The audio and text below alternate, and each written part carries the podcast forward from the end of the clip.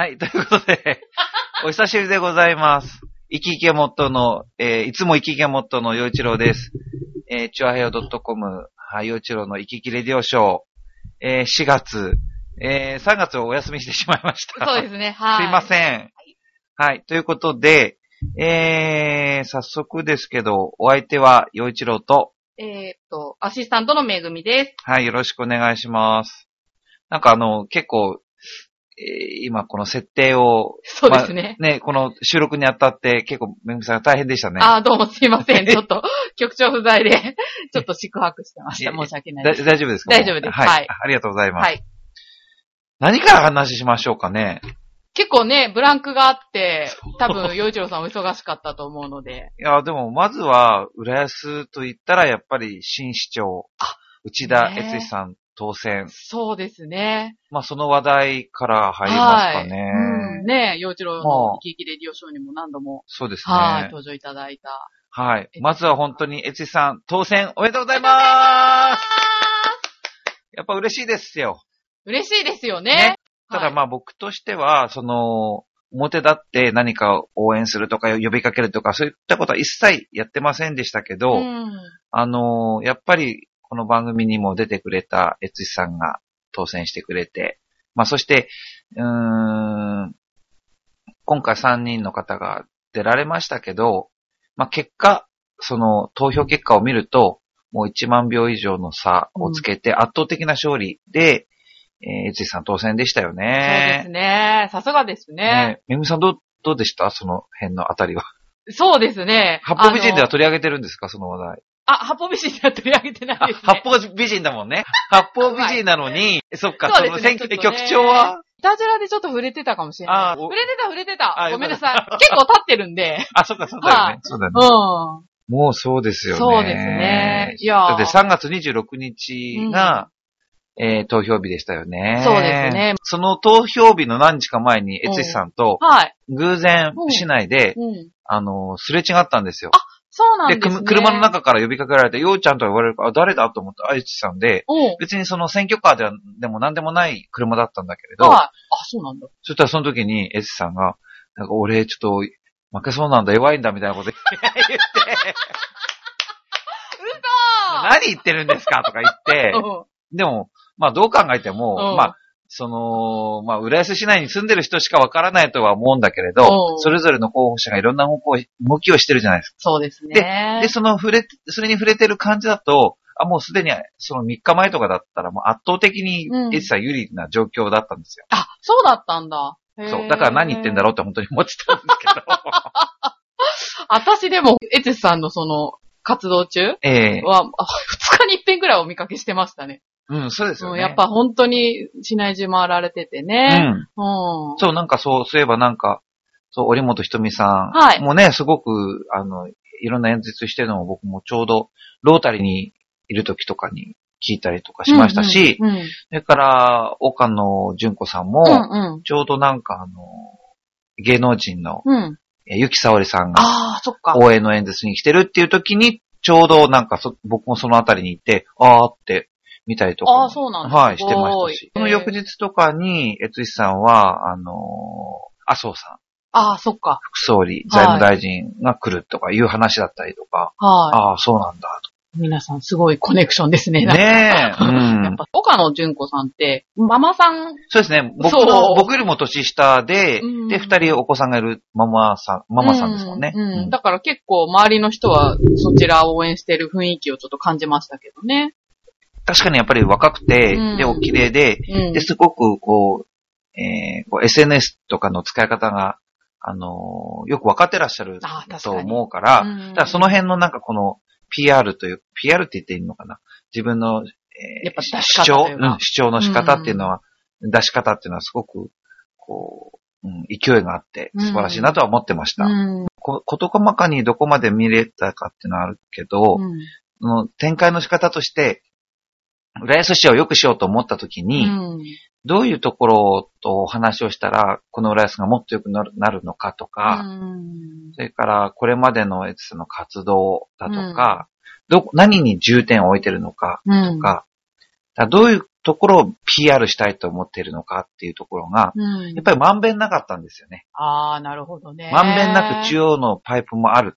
でそこの安心感大きかったですよ。あ、そうなんだ。やっぱり、え浦安市別にね、その、うん。お女性だけの街じゃない。男性だけの街じゃない。うん大人だけの街じゃない。うん。子供だけの街じゃない。おとお年寄りだけの街じゃない。うん。みんなが暮らしてるとこだから、いろんな問題があるはずなんですけどその、まんべんなくそういう課題を、あの、解決していくというか、考えが、ちゃんとわかる、伝わってきたっていうああ、なることと、ほどね。でそれは大事だと思うんですよね。うん、確かにね。ちゃんとまんべんなく、どの人にも、あの、頑張りますよっていう政策を出していることと、うんやっぱりその、ここぞっていう演説会で、そのまあ、それをなんか、なんだっていう人もいると思うけれども、うん麻生さんを、まあ、来たっていうのはやっり。ぱり大きいですよね。ああ、確かにね。すごい正直言って、芸能界の人が来来たからって、浦安に住んでない芸能人の人が来て、街のために何をしてくれるんですか？確かにそうですね。うん。ギャラは欲しいかもしれないけど。街を良くするためには、まあ、うん何も役に立たないとは言いませんよ。でも、うんやっぱり政治なんだから、うん。まあそうですね。ちゃんと働きかけ、だ、誰に働きかけできるのかっていうのを見せてもらわないと、うん。やっぱり不安かなって。ああ、まあ確かにそうですね。うんそっかそっか。うんうんさすが洋一郎さん。だってほら、浦安素敵だねって言ってくれる人は日本全国いると思いますよ。まあそうですね。それこそ。うんだけど、浦安の街を実際にどう良くしてくれるんですかっていう、うん。実際のことをやってくれる。やっぱりそれ政治家同士じゃなきゃダメなんじゃないですかね。ああ、確かにそうですね。そういう意味ではなんか、やっうんぱり軍配は決まったかなっていう感じはああ、なるほりま。したね。さすが洋一郎さんですね。いや、うん、特にそれからもう、ちょっと民進には頑張ってほしかったけど、岡野さんあー民進離れちゃったから、民進の応援もな、ほとんどないんじゃないですか松崎市長がね、応援されてましたよね。ね。ね、そうですね。うん松崎さんと岡野さんがすごい仲良しっていう感じのイメージ、はっきり出してましたもんね。うん、そんな感じですね。うんゆきさおりさんも確かそうですしね。で、も、でもこれで、ね、その、まあ、敗れた方はこれで終わったわけじゃもちろんあない、ないし、うん。それぞれの立場でね、うんなんか頑、張っていかれたらいいんじゃないかなと思いますし、はい。で、この内田さん、内田一さんに決まった限りは、まあ、これで決まったんですから、まあ、ぶつくさ文句言ったってもう始まりませんからね。そうですね。僕はやっぱりエチさんがいいなと思ってたので、これで本当に良かったなと思いますね。そうですね。はいはい。これからエツシさんと呼んじゃいけないんですかね、やっぱり。いや、だからそれで僕ね、うん、どうしたらいいか？今までうんはすごい、まあ、えー気安く声をかけてくれてたし、僕も気軽な気持ちでお付き合いしてきたけど、そうそで、今まで、その、やっぱりそういう、まあ、自治体のトップになるような人って、まあ、いろんなタイプがいるし、それから周りもどんどんこう変わっていくかう。ら、うん、その形がどうな、形から入るとこもあるじゃないですか。そうですね。だから、まあ、どう、もう気軽にお声かけしちゃいけないのかなとか、思いますよね。ね私そしたらう僕、んこの間、うん。あの、初めて、浦安市役所の10階に、あはい。レストランあるじゃない？食堂が。食堂ありますよね。はいはい初めてこの間利用したんですよ。あ、そうなんだ。うん。そうで、で、かなり満足したんですけど。ああ、そうですか。500美味しいし円ランチでね。うん、すごい、うんおかずの種類も、野菜もたくさんだし、うん。あ、美味しい、また来ようと思って、うで、そのことをちょっと書いたんですよ。SNS。うんそしたら、S さんから、うんあの、一緒に食べようよ、みたいな。え？いいいの？みたいな。それはすごい。っていうか、なんかほら、だって、もうエツさん、師匠だから、そうですよね。ね、秘書家とかさ、はい。秘書の人たちのあの、あの辺の、なんか熱い壁というかうん何かね、やっぱりそれはお,、ま、お守りする人たちだから、そうですね。市長をお守りする人たちの、その何段階も経て、ご飯食べようとか、そんなことは僕できないし、怖い。だからそんな無理と思う。ねまあでもお断りするのもなんか。それからほら、なんか、表だって応援とかしてたわけじゃないのに、うん。ね、なん確かお花とか送ったりとか、うんもうエツだーみたいなことやったら、それはそれでなんかお前違うだろってああると思うんですよ。だからもう僕はこの、まあ、あのーまあ、一市民として、細々と、まあ、チョアヘヨで、ね、浦安はこうだよってやっていけばいいや。もうそれだけで言ったんですよ。だから、エスさんの方からそういうことを怖帰ってくると。そう。すげえ目立ちますよ、多分。私もこの間、役所で、うん。あの、エチさんに、はいはいはいあの、偶然お会いして、うんすごいびっくりして、うんあの、お、調和いつ出ればいい？とかって言われて、言われたの？言われて話出そうになって、あの、今お忙しいと思いますので、おいおいご連絡させていただきますって、冷や汗かきながら言ったけど、どう？オファーをかけていいのか、そうだよね若干パニックしました。ちょっとだから、洋一郎さんに会ったらね、相談しようと思ってて。あ、あ、そうそうそう。なんかね、そう。あの、寄ってよって言われたんですよ。その SNS で。あー、4階食べに行ったよって言ったら、はい寄ってよって書いてあるかそっら、そっかいや喜んでよ、よ、よかったら、それで本当にいいんだったら、い行っちゃうよって書いたら、よろしいですって書いてあ 近いしねる。。本当かなもう。いや、でも本当なんじゃないんですか？わかんないけまあ、ど。もう焦った、もう。そうすごいですもうね。めぐみさんもね、どうしたも、らいいうですか？チュアヘヨの看板だから、もう、もう、しかももうずっと一緒にね、結構絡んでますもんね、いそうちさんとね。そうですね。あの、本当にいろんなイベントでもやっぱりお会いして、お見かけして。うんあ、そうですよね。そうそうそう。もうその度エッチさんにいろいろ言われて、下手くそとかね。そうそうそう。いや、なんで、あの、今後は、ね、うん今まではそれで良しとされたけどん、今後やっぱちょっと立場が変わられたので、ねそう、エツシさんってまずは呼んでいいのか、え、ねえ、そう、そこから、いろんな、いつものように冗談言われてなんて返せばいいのか。私は漫画まだ借りっぱなしなんですよね。まず返さなきゃ。まず返さなきゃ。あ、じゃあ事務所でも行きます？そうですね。ちょっと吉野さん一緒にお願いします。その時は。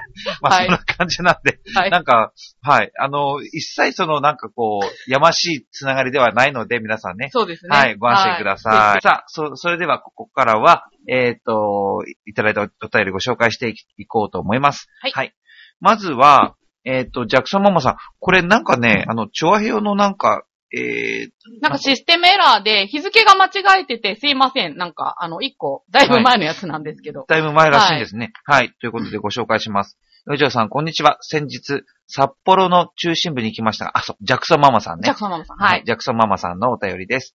え昨日、札幌中心部に来ましたが、車で行かない方がいいことに気がつきました。中心部の道路がひどいんです。路肩の雪、すごい積もってて曲がろうとしても見えないし、めちゃめちゃ滑る上にガタガタでした。行った先は白い恋人パーク、イルミネーションフェスティバル、テレビ塔です。ジャクソンは喜んでましたけどね。ヨイチョウさんは少年時代の雪の思い出はありますか？うん。まあ、あありますけどね。あの、僕、えーっと、札幌行ってきたんですよ。あ、そうですか。はいえーいつ？4月の、えええっと、3日4日と行ってきたんです。ほう、月カート。お仕事で？あの、いや、プバカンスライベートで。おー、どうでした、あの、初めて、てか僕の周りの人がよく、北海道に行ってきた時に、成田空港に戻ってきましたみたいなはいはい。のを見て、うん。で、それはきっと LCC 利用なんだろうなって思って、おう。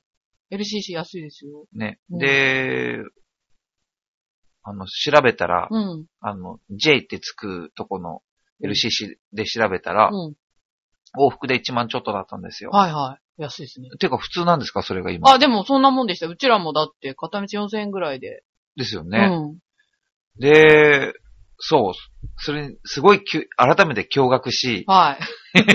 そんなことになってるって全然知らなくて、で、試しに行ってみるかと思って、うん。で、札幌行ってきて、うん。そしたら、まあ4月3日だから、まあ、まあ、暖かくなってきてるとはいえ、うん。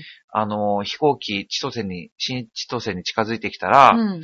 まあ、雪がこう、見えるし、ああ、やっぱまだね。うん。で、それから札幌に行く途中も、その山の間とか抜けていくときに、やっぱり雪もよく見たし、うん。ああ、やっぱ。りな、北国だなと思って、うん。で、着きました。で、もうお昼だったんで、えー行きたいラーメン屋さんがあったから、直行で行ったんだけれどい、ですね。すすきのまで、てかもう札幌着いてから駅前でちょっと写真撮ったりとかしてたんですよ。うん。その時にはなんか、あれ？こんなもんなの？みたいな感じだったんですよね。だ、それは何に対して？あの、あの、気温が。ああ、あれ？なるほど。こんな、そんな寒く寒ない。ねって。で、まあ、地下鉄で、うんすすきのまで行って、そこから歩いて行ったんですけど、駅から10分ぐらい歩く場所だったんです。はいはい。で、歩いてる間にすごい暑くなっちゃって、あ、そうなんだ。で、その間に気づいたんですよ。うん。千葉より暖かい。札幌。あそう、そうですか。うん。僕、うん。その日朝出てきた時の感じと全然違うっていうへーでも雪残ってたんですよね。か。そう。で、まあ、どんどん溶けてるんでしょうね。ああ。で、次、翌日もそんなに、あのー寒くなくて。えー、あ、でもよかったですね。う。うんん。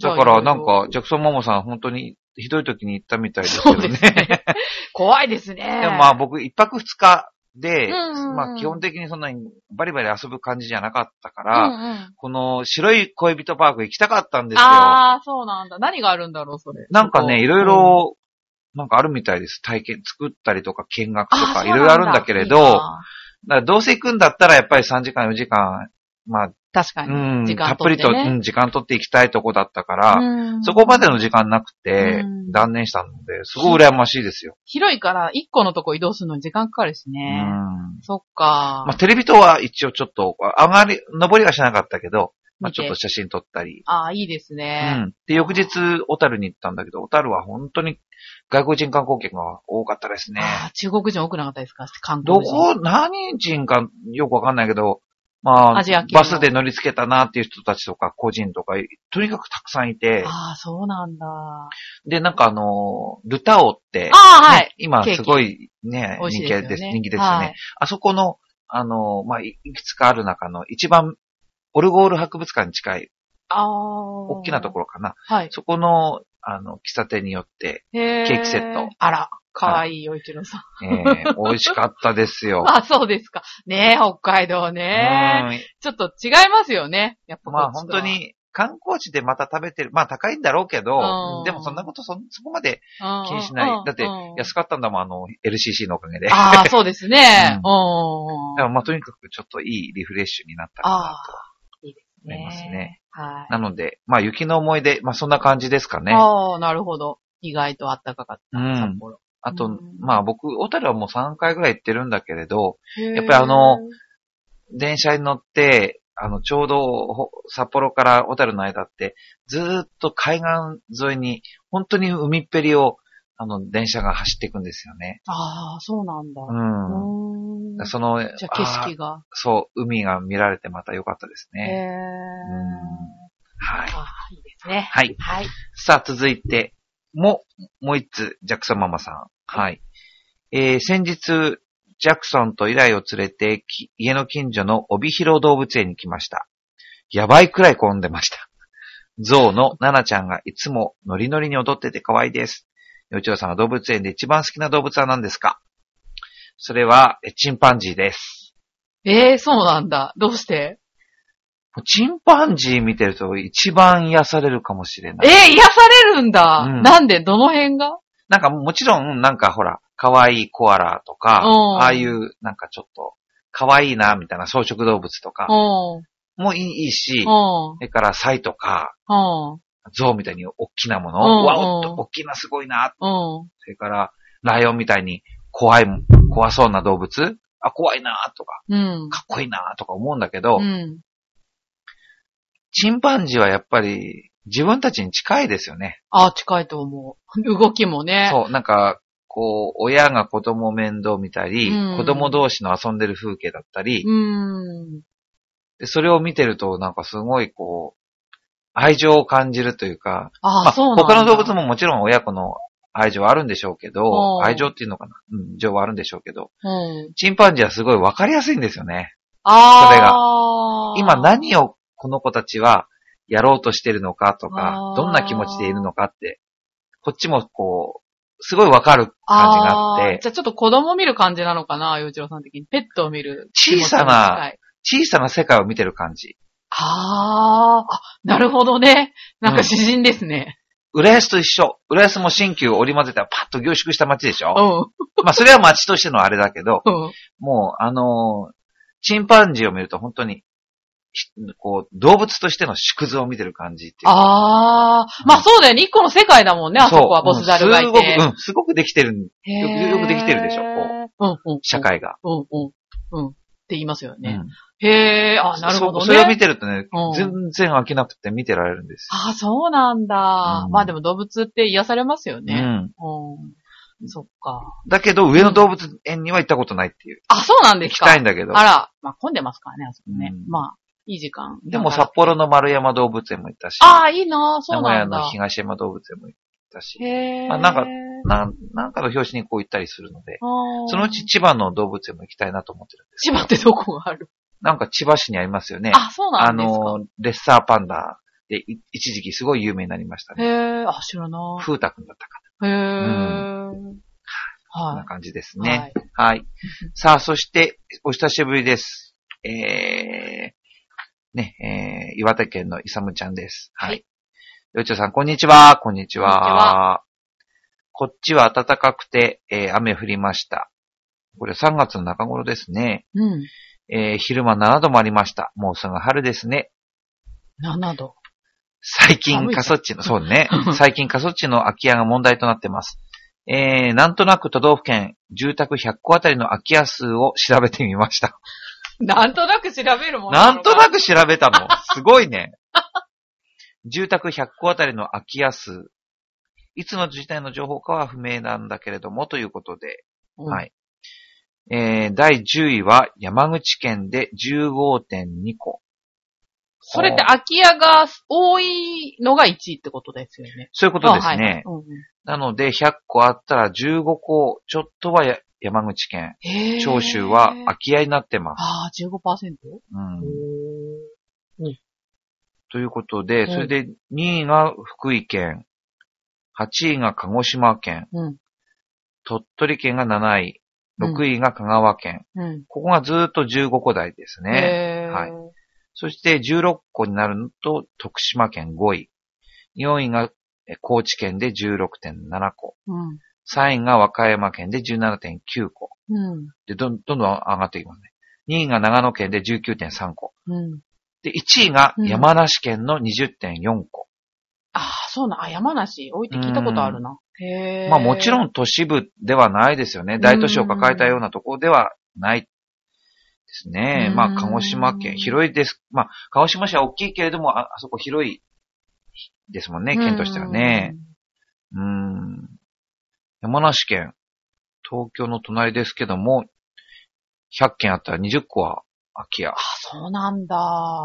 もう住まなくなった別荘とかばっかりなのかなああ、でもそうなんじゃないですか。やっぱ高齢化で、なのか。もうみんな施設行っちゃったとか、そういう感じなのかうな。ん。そういうとこなんかね、うまく利用するような、ね、なんかできない、できるといいんですけどね。ね。うんちなみに千葉県は34位。ああ、やっぱそうですね都市部ですからねうんうん東京都は43位。石川県は15位。岩手県は26位。あ結構。へえ、あ、なるほどね。最下位は、えー沖縄の47。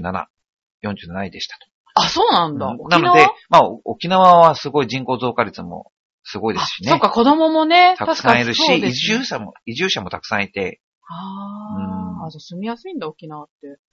うーん、どうなんでしょうね。わかんないけど。僕結構聞くんですよ。沖縄に移住するってうん、言って、うん、うん。まあ、そういろいろちゃんと覚悟を決めてね。うんあ、そうか、原やっぱり発とかないとか言って。あいやあ、こう、うんそうないの。旅行とかで何度も行って、うん本当にこう、あったかいとこだ。うん、うん。まあ実際に温気温もあったかいしう。ん、うん、だけど、やっぱり、まあ、あの、移住したからなかなか戻っていくって難しい状況もあるんだろうけど、うん。うん。その移住した人のとこに遊びに行った友達が、うん。なんとなし、もう、本当は帰りたいんだっていう のをちょっと垣間見えるって。あ、そうなんだ。そ、そも、その人は、と、と、都心に住んでた人なんですか？まあ、東京にいて、ああ、うん若い人。まあ、まだそうですね、年寄りになってない人ですよあーだっね。たらって思っちゃうけどね。うん、だから多分、その思ってるよりも田舎っていうか、沖縄県も含めて普通田舎は田舎ってこう、うん。あの、田舎の目とか、はい。人付き合いの仕方とか、やっぱ、実際ありますよね。うん、それはそれ、もうそれがないと思ったら大間違いで、あ旅行者として行ってるときはお金を落としてくれる人だから還元されるけーど、うんまあ移住者って、住むとなると、いろんな目がありますからね。都会にないものだったりしますもんね。うんそういうとこってね。そこも含めて、えー好きか、好きになれたかどうかってありますからね。そうか、現実は結構いろいろあるんじゃないかな。なるほどね。へーまあだから、でもそう、そういうことを乗り越えてというか、いや、もう全然もう、OK だよっていう人ももちろんたくさんいらっしゃるけど、うーん。だから移住っていうのは本当に難しいですよね。いや難しいと思うん。うん実際に住むってなった、う。うんねお客様として迎えられてるのと、うん住人になるっていう。旅行とは違うもんだって、うん本当に。ねねえっていうことなんですよね。なるほどね。うん。すごいはい社会問題ですね。さあ、ということで、えー、あ、もうこんもうだだ20 27分経過あですね。そうですか。あ、じゃあ、そろそろ、はい。なんか、お茶しましょうか。あ僕なんかあの、はまあ言っていいと思いますけど、はいお世話になってるんで、はいローソンさん。はい。はい。あの、能登大納言、まあ、能登半島、石川県能登半島の、うん。えー、小豆と抹茶のチーズタルトっていうのがなんか売ってたんで、うちカフェスイーツじゃないですか。うーん、美味しそう。あ、なんか。美味しいのかね美味しい。あ、はい美味しそううまそう。これ美味しそう、確かに。あ、美味しそう、これ。柔らかい。美味しそうですね。うわあ、ありがとうございます。えー、どうぞどうぞ。召し上がってください。いただきます。うん。うん。うん。うん。あ、美味しい。この、この、このシリーズ美味しいですよね。美味しい、これ。うん。あ、美味しい。抹茶のクリームも、あ、美味しい、これ。ちゃんと抹茶の味抹茶。の味する。うん。程よい抹茶の味がして、あー、これなんかうまく表現できないけど、美味しいですよ、結構。美味しいですね。うんチーズと抹茶って、ちゃんと融合するんですね。うん。うーん。あ、これは美味しいわ。大納言が本当大きくて美味しい。うん。宇宙さん和菓子好きですよね、なんか。うん。あ、これは美味しいわ。和洋問わず結構好きなんですけど、うん和菓子も結構若い時から好きなんです若い時か。よ。うん。まだ若いじゃない。40ですよ、もそうん。まあでも、でもまあ若く見えますよね、宇宙さんね。うーんいや、よく見てください。若くないですよ。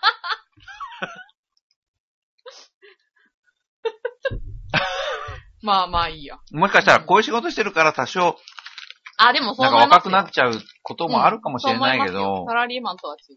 ううん。ん。私も、あの、周りの人見てて、やっぱサラリーマンの年の取り方と、この世界の人の年の取り方って違うなって思います。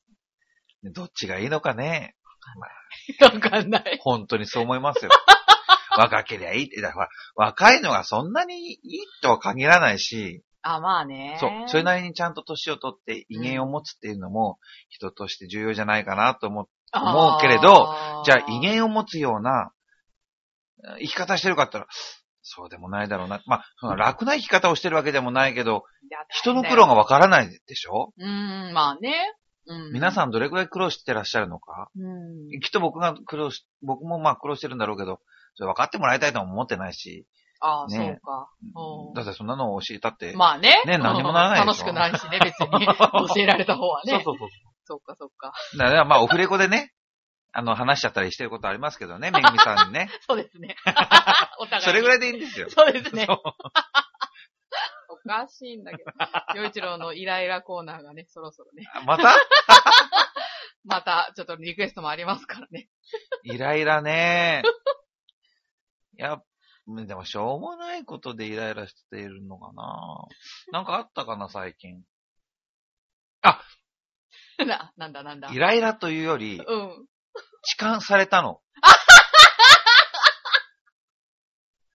痴漢されたの？洋一郎さんの Facebook に書いてあって。あれ、友達限定にしといたのに言っちゃった。あ、ごめんなさい。あ、じゃあこれは、いえいえいえ大丈。夫。消さなくて平気。え、それ、男女？女女性ですね。あ、そうなんだ。え、いくつぐらいの人ですか？年配女性です。年配？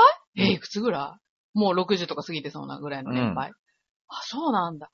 えええっと、バス？車？ね、この何のバスかっていうことはあえて言わないけど、ああ、わかりました、それで。でも、あのー小さなバスですよ。あ、そうなんだ。あ、目立つでしょ、あんなとこでやったら。こんな小さなバスでそんなことが起きるなんて、うん。本当に誰も想像できないし、まあ昔は、本当に若い時ですよ。二十歳ぐらいの時に電車の中でこう、なんかいつの間にか触られてたってことはあった、あったけい や、どそ、れもどうかと思うけど。だけど、まあ、その時ははっきり言って自分は若かったし、若いって自覚もあるし、まあね。だから、うんまあ、それはまあなんか、あるんでしょ。で、別に大変なことにはならなかったしね。あーただまあ、それから、あれから20年。再びそんなことが起きるなんて、まだまだいけてるってことですよ。いけてるんじゃないんですよ、きっと。わかんないけ違うど。わかんない。あ、まあ、あったら触りたいっていうような、まあ、スケベ親父はいるわけですよ。ね、世の中には。はいそこには、じゃあ膝があったからとか、はい。太ももがあったからって触りたい親父はいっぱいいるわけですそれと同じだと思いますよ。ああ、おばさんもね。ただ、その手口を詳細に話すうと、ん僕は最後部座席に座ってたわけです。バスの最後部座席なので、路線バスの。ですから、あの、よ、横長の、まあ、4人掛けの、うん。まあ、シートだったわけですね。うん。で、そこの端っこに座ってました。うん。その隣に、その、おば、あおばあさん、おばあさんで、年配女性はがい。やってきました。座りました。うん。で、僕はまあ、上着、まあ、寒かった時期なんで、上着着て、うん、で、荷物を、まあ、こう、両手で抱えて座ってる状態。そのおばあさんは、年配女性は、当該女性は、はい。その荷物はないんだけども、まあ、それなりに着込んでいる。うん。で、最初は、まあ、その、お彼女の手は膝の上にあったんですね。うん。で、バスが発車しました。うん。すると、そのおばあさん、あぼ僕は荷物抱えたままね、うん。だから膝の上というか、はい。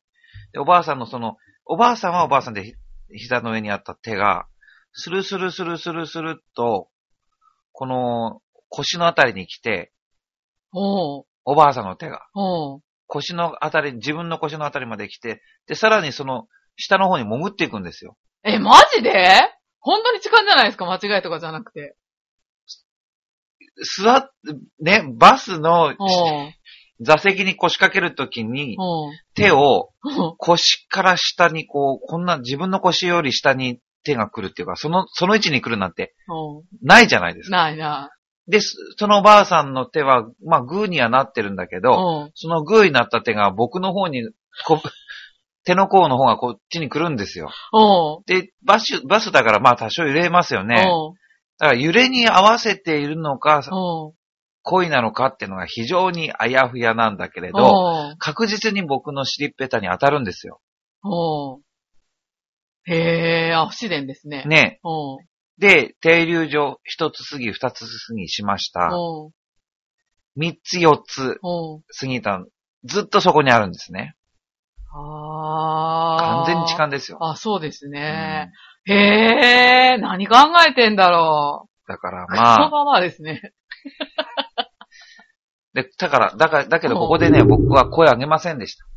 あ、そうなんで、ですかどうしたかっていうと、バッとその荷物も含めて自分の体っていうか、触っている部分がパッと見えるようにして、あー、なるほど。そしてうん。はおばあさんの顔をずっと見ました。い。あー、なるほど。そしたらおばあさんの顔は、スーッとあっちの方に向いて、こっちに帰ってくることはありませんでした。あー、さすがちゃんと、穏便に対処したわけですね。うん。だって、そもそも。も朝の忙しい時間帯、うん。中年男性がうん年配男性に触られ、あ、年配女性に 尻を触られたって言ってバスを止めたら、他の人はどう思うか。まず第一。うん。そんなこと言ってるお前が触っただろうって僕が疑われる。あー、そうかもね。一番最初にそうでしょあー、そういうのあるかも。うわー、気の毒、それは。